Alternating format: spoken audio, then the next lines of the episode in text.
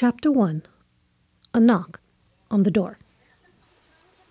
Nancy Quesada was watching her kids play video games after school one day when she heard a knock on the door. Muchas veces del town Sí. han venido este, como a intimidar, como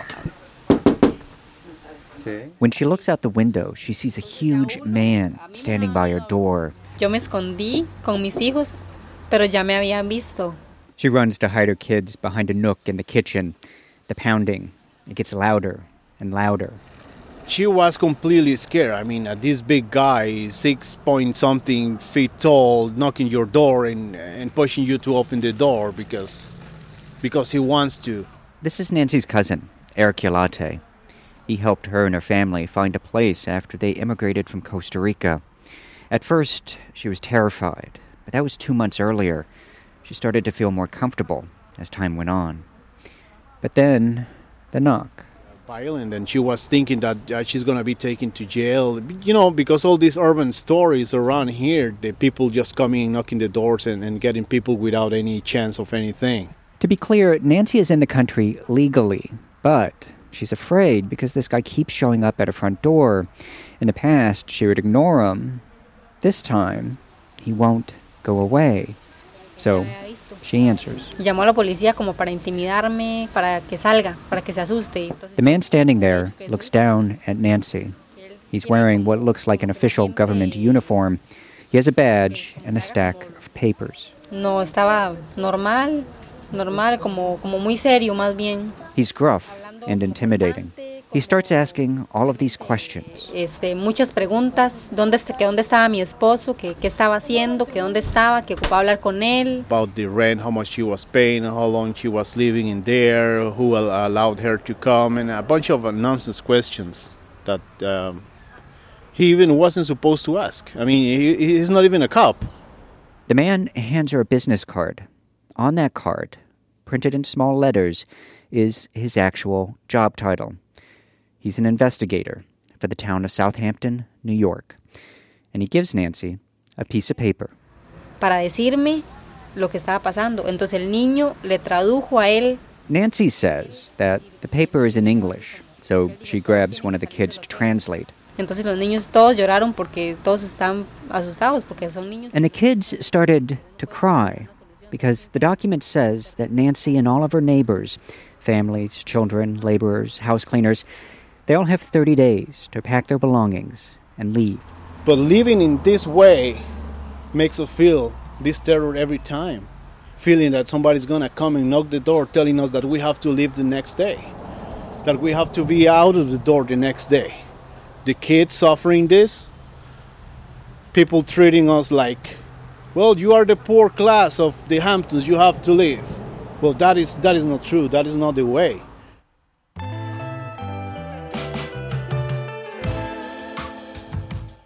What are we really talking about when it comes to immigration? Jobs, taxes, crime? This story is about all of those things, but it's also about the place where Nancy and Eric live, the Bel Air Cove Motel. It's about the people who live there, those that want them gone, about the government that helps or doesn't. It's about who gets to live in this country and who doesn't. We had folders for over 300 homes. And there was a thought process that possibly someday we could just wheel them into town hall and say, here, we have a problem. Hampton Bays is going to implode upon itself if we continue down this road. And at the end of the day, they were upset that they were brown kids that were in the school district. The Bel Air Cove Motel is a rundown property in the Hamptons, a collection of towns on Long Island, New York, known for their extravagant wealth. The place was an eyesore and should be demolished. And I hope it is. In the summer of 2019, I got a tip about the folks living at the Bel Air, and I ended up following the tail end of a years long campaign to remove them from their home. Our quality of life is compromised. All because of your, your, your, your, and your inactions. The people who wanted them gone were mostly white and middle class. The people at the Bel Air were mostly poor and immigrants. it became more and more clear that the issue was really about immigration and work status and whether these people were in the country legally and whether we should be educating them and using tax dollars to educate them. This is the supposed to be country of the opportunities. And we feel like uh, every time, you know, it's hard. It's hard. My name is Charles Lane, and this could be the story about every town. But this one is about immigration in the Hamptons.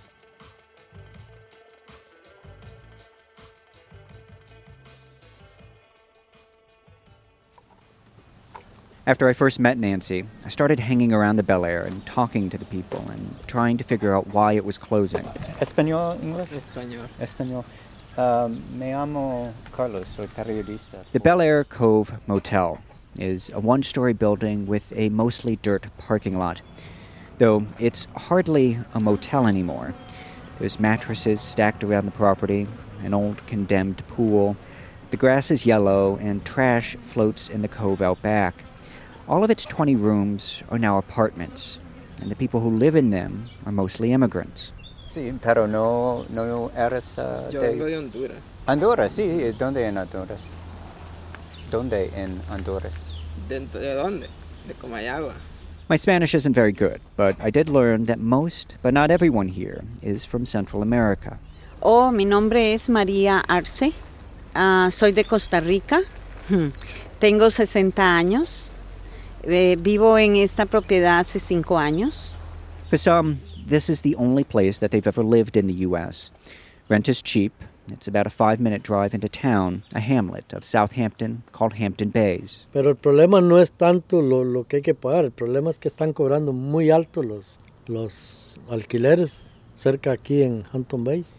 The Hamptons are pretty much everything you've seen in the movies mansions and lavish parties, and some of the wealthiest and most powerful people in the world. But there are also pockets that don't get shown in the movies, like the Bel Air.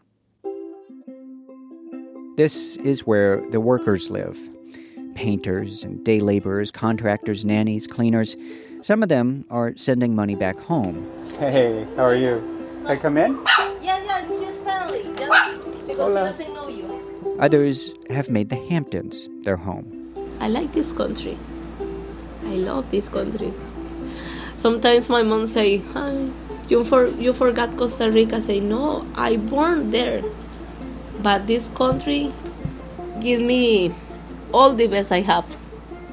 This is where they go to school and church. It's where they've raised their kids. Hello. Hello. Hello. Can you hear it? Hello. Yeah. Sounds weird.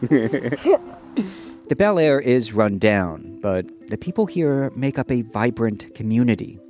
When I see the place through the window of my house, there's no other feeling than nostalgia. You heard Eric Ulate at the beginning of the story. He has several jobs, one of which is property manager here at the Bel Air. He's been doing it for the last seven years. You know, because it's the place where I grew pretty much my kids, where I made a lot of friends. Like Nancy, Eric immigrated from Costa Rica. He doesn't go into specifics, and I don't press him for any. All I know is that he really likes it here in the U.S. He has shoulders like a sheetrocker, four kids, and a minivan full of beach toys. Everything is getting better. No matter what the pressure you have from no matter who, you can see that your family is growing up good, you are making new friends, you are living in one of the best neighborhoods in the, in the whole world. Of course, all of this is now changing ever since those papers were handed out. Yeah, it's, it's a really shame. I mean, really shame to see this place now because you feel like pretty much it's not your place anymore. As we talk, Eric's tone changes from sorrow to anger to distress. But it has to be a neutral ground in here. No more pushing from the town, and then uh, they have to give us a chance so we can find a place. It's not a thing like you have to live in next 30 days. We need some time to live until the summer goes, and then we can find a place around here in Hampton Bays where we live for. I've been living in here for 15 years. When I ask Eric why the Bel Air is closing, he blames the town of Southampton first and foremost. Close seconds are the police, the wealthy, and just good old fashioned bigotry. To him, this is all just one concerted effort to push immigrants like him out of the Hamptons. In other words, harassment. I mean, if my parents teach me a different language and I was grew up in a, in a different country while, I was kid, it doesn't mean that I don't have the right to find a, a house in the place I like. When I press him for details, he brings up one specific person, a code enforcement officer with the town of Southampton. He came, we talk, and we say, well, we should do this, we should do that. That's fine. Eric says this is the guy who knocked on Nancy's door.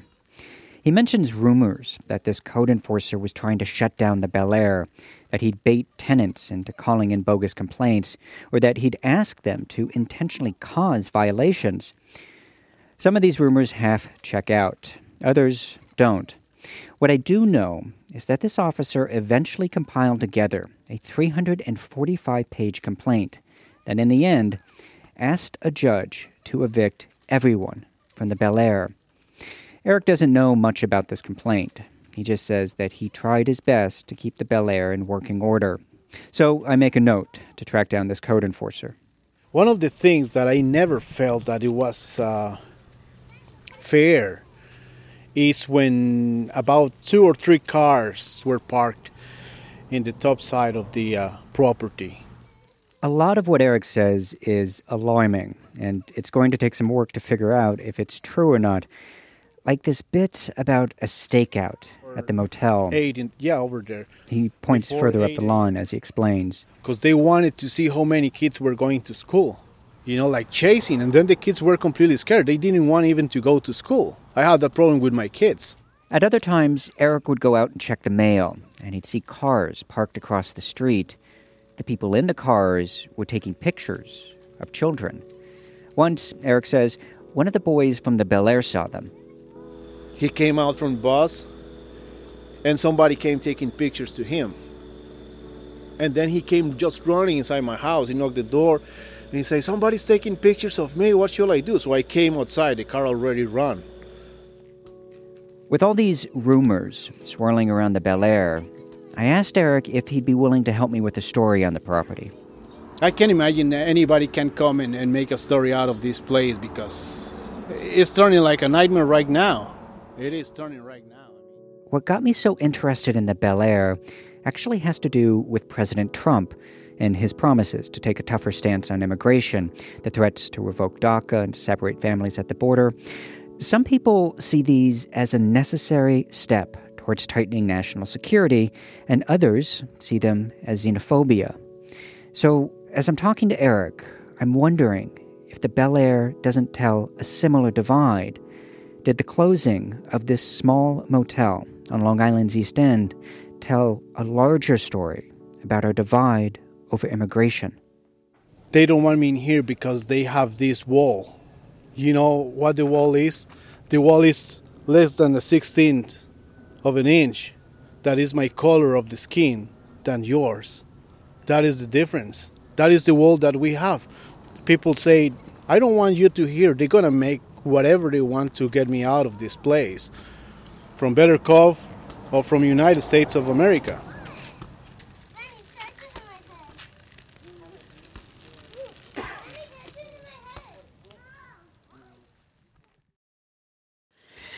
Hi, this is Rima Dael, WSHU station manager.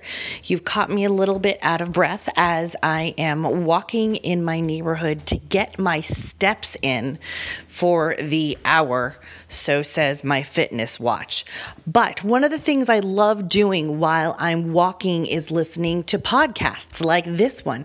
So if you love the stories that you're hearing on WSHU, the news that you're hearing, and the music that moves you as well, help keep our news, music, and stories on the air by making a financial contribution right now and go to WSHU.org to do that. Thanks so much for listening, and I hope you guys are staying safe and healthy too and getting your steps in. Bye. Exactly. Thanks for uh, making time for me, guys. I appreciate it. It wasn't too difficult to get the name of the code enforcement officer that Eric mentioned. One day I went down to town hall to check on the Bel Air's violations, and they told me his name Ricardo Larios.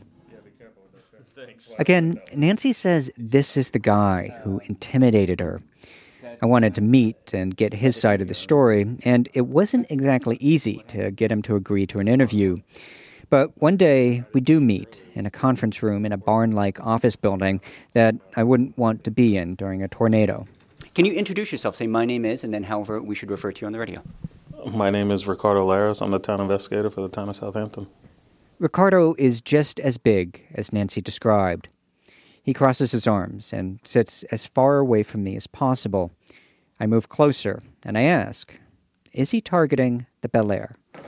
I've never went to that property to say, you, you know, we're um, there's bugs or it's unsafe, you have to leave. Everything was addressed properly. We were never, we were. I was never there to, to force anybody out. As much as I've heard about the Bel Air from Eric and Nancy, there's another side to the story. And for Ricardo, it all starts with a complaint that someone phoned in about an elderly tenant living at the motel. He drives out to check on her, and he's shocked at what he sees. Uh, well, the worst that I remember was just the conditions. There are bed bugs, sealed off fire exits, rooms with lots of extension cords, and no smoke detectors. I don't recall, but some were hanging off the wall, some weren't even in, on the wall. To Larios, the Bel Air is a step away from disaster. Like, what's the worst case scenario? Like, like worst case scenario is that the place burns down with everybody in it, and that's what the town was trying to avoid. That's why we fought so hard to, to get everything right there. In the town's eyes, those extension cords can kill people. So, Ricardo draws up a temporary restraining order. This is the 345 page complaint that I had read. In the end, it asks a judge to condemn the place and throw everyone out. Those hot plates and bed bugs make the place too dangerous to live in. Because, like I said, when I go home, I want to be able to lay my head on a pillow and know I did my job. But then the town's plan goes awry. On the day of the hearing to evict everyone, Eric and all the other residents take off work. They show up at court. They say that Ricardo and the town are lying. The tenants beg the judge to let them stay, and the judge agrees with them. The residents can't be evicted unless the town finds them another place to live.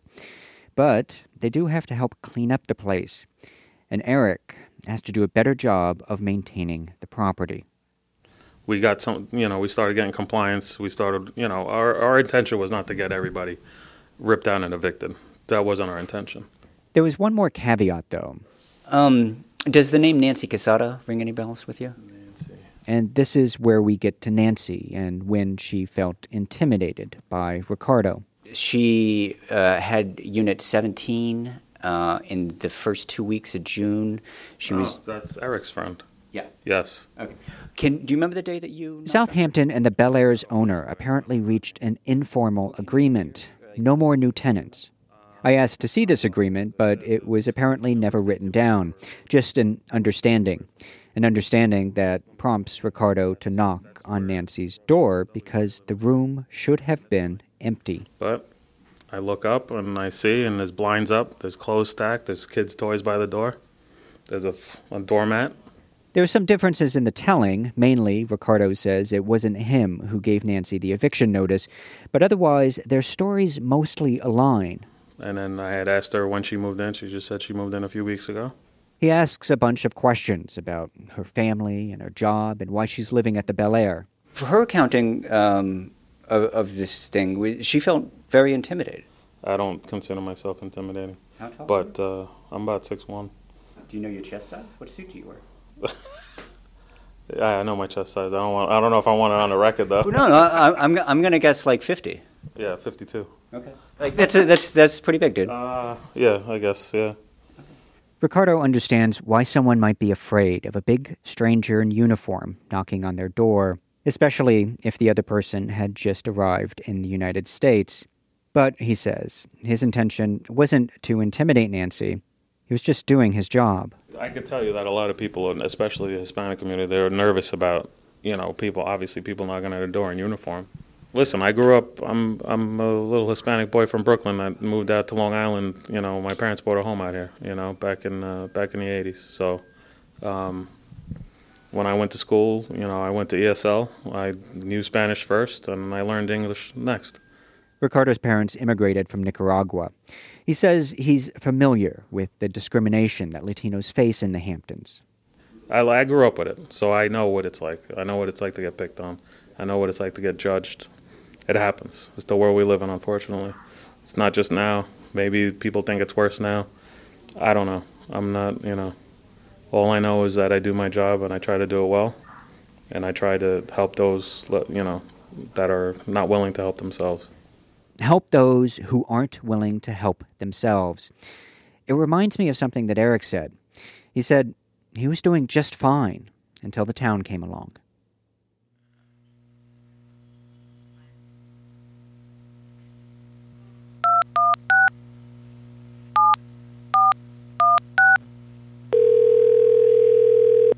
After talking to Ricardo, I still have these questions. If the judge says no evictions and Eric is fixing the place, why is the Bel Air closing? Hello. Hi, I'm calling for.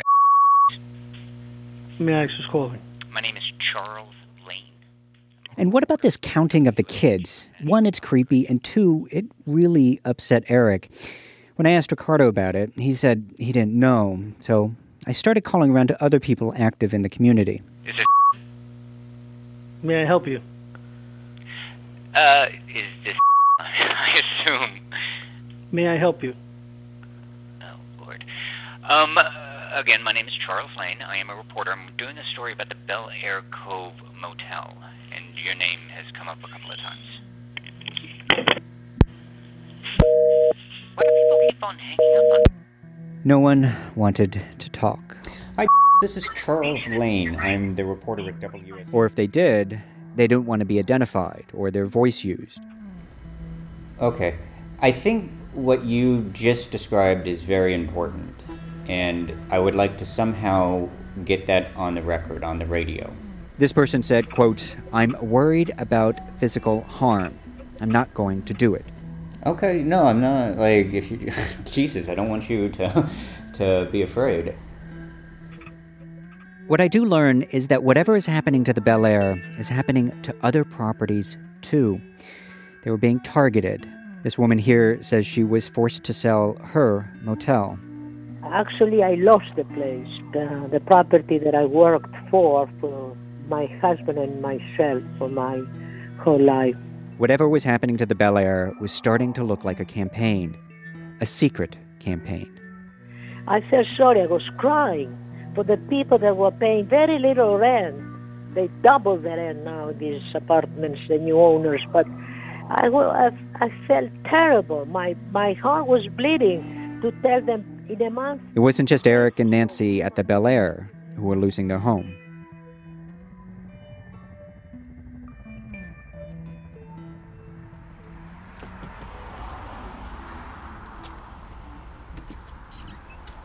In the end, I did track down one person willing to talk.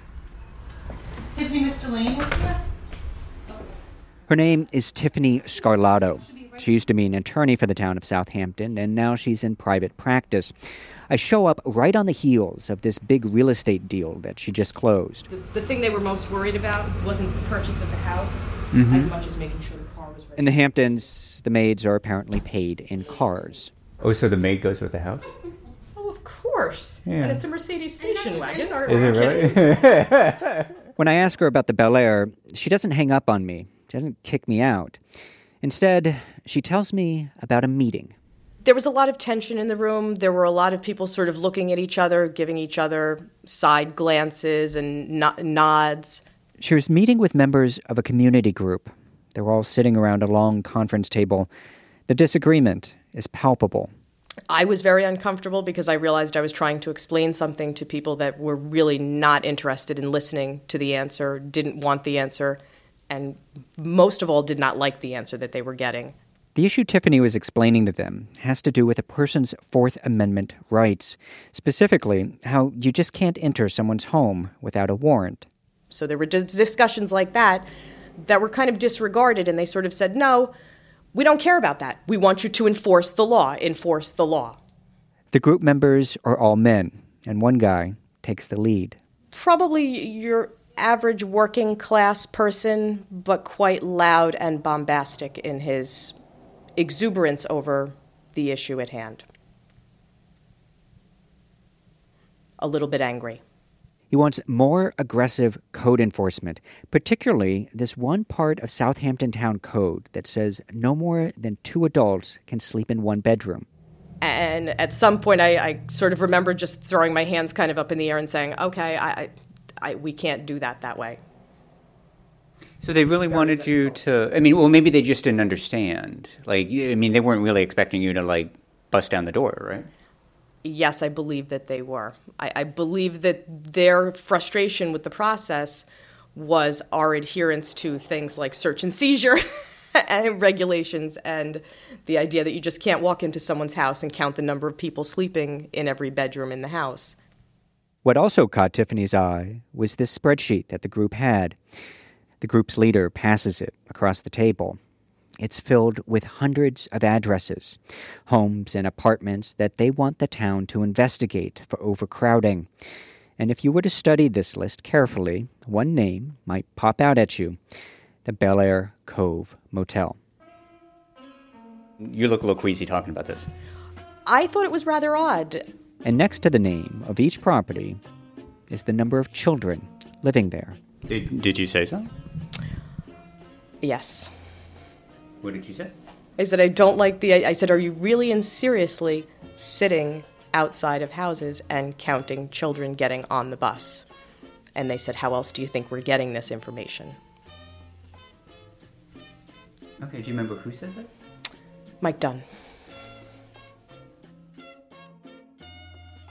Who closed the Bel Air?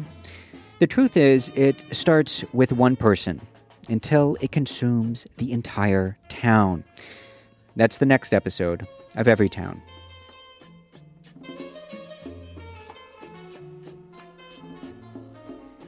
The story was written and produced by Max Wasserman and edited by Ann Lopez. Fact checking by James Bowen. It was reported by myself, Charles Lane. For more information, visit our website, everytownpodcast.org.